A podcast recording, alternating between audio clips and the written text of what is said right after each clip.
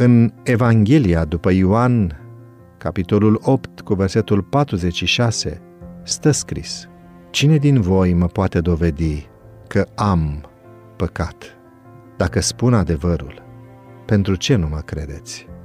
De la căderea Ierusalimului, Domnul Hristos a trecut la o gândire mai amplă.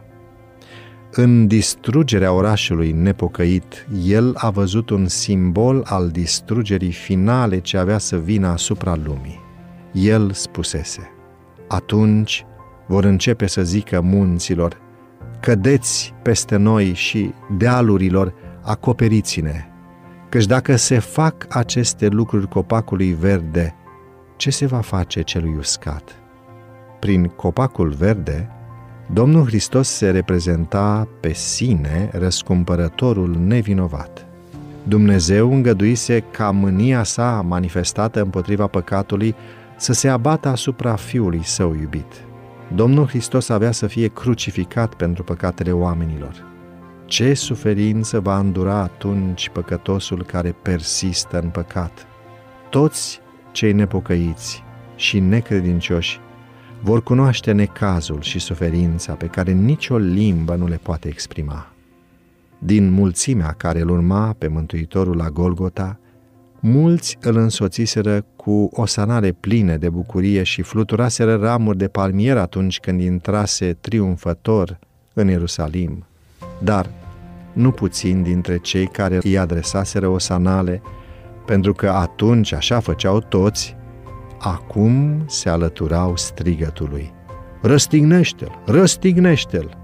Când Domnul Hristos a intrat în Ierusalim, speranțele ucenicilor crescuseră în cel mai înalt grad.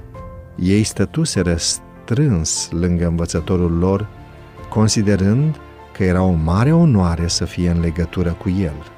Acum însă, la umilirea sa, ei îl urmau de la distanță. Erau plini de durere și copleșiți, dezamăgiți în speranțele lor.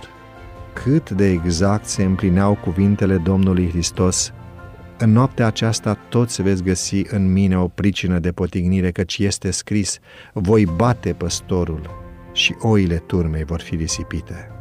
Sosind la locul execuției, condamnații au fost legați de instrumentele de tortură. Cei doi tâlhari se zbăteau în mâinile celor care îi așezau pe cruce. Dar Domnul Hristos n-a opus nicio rezistență.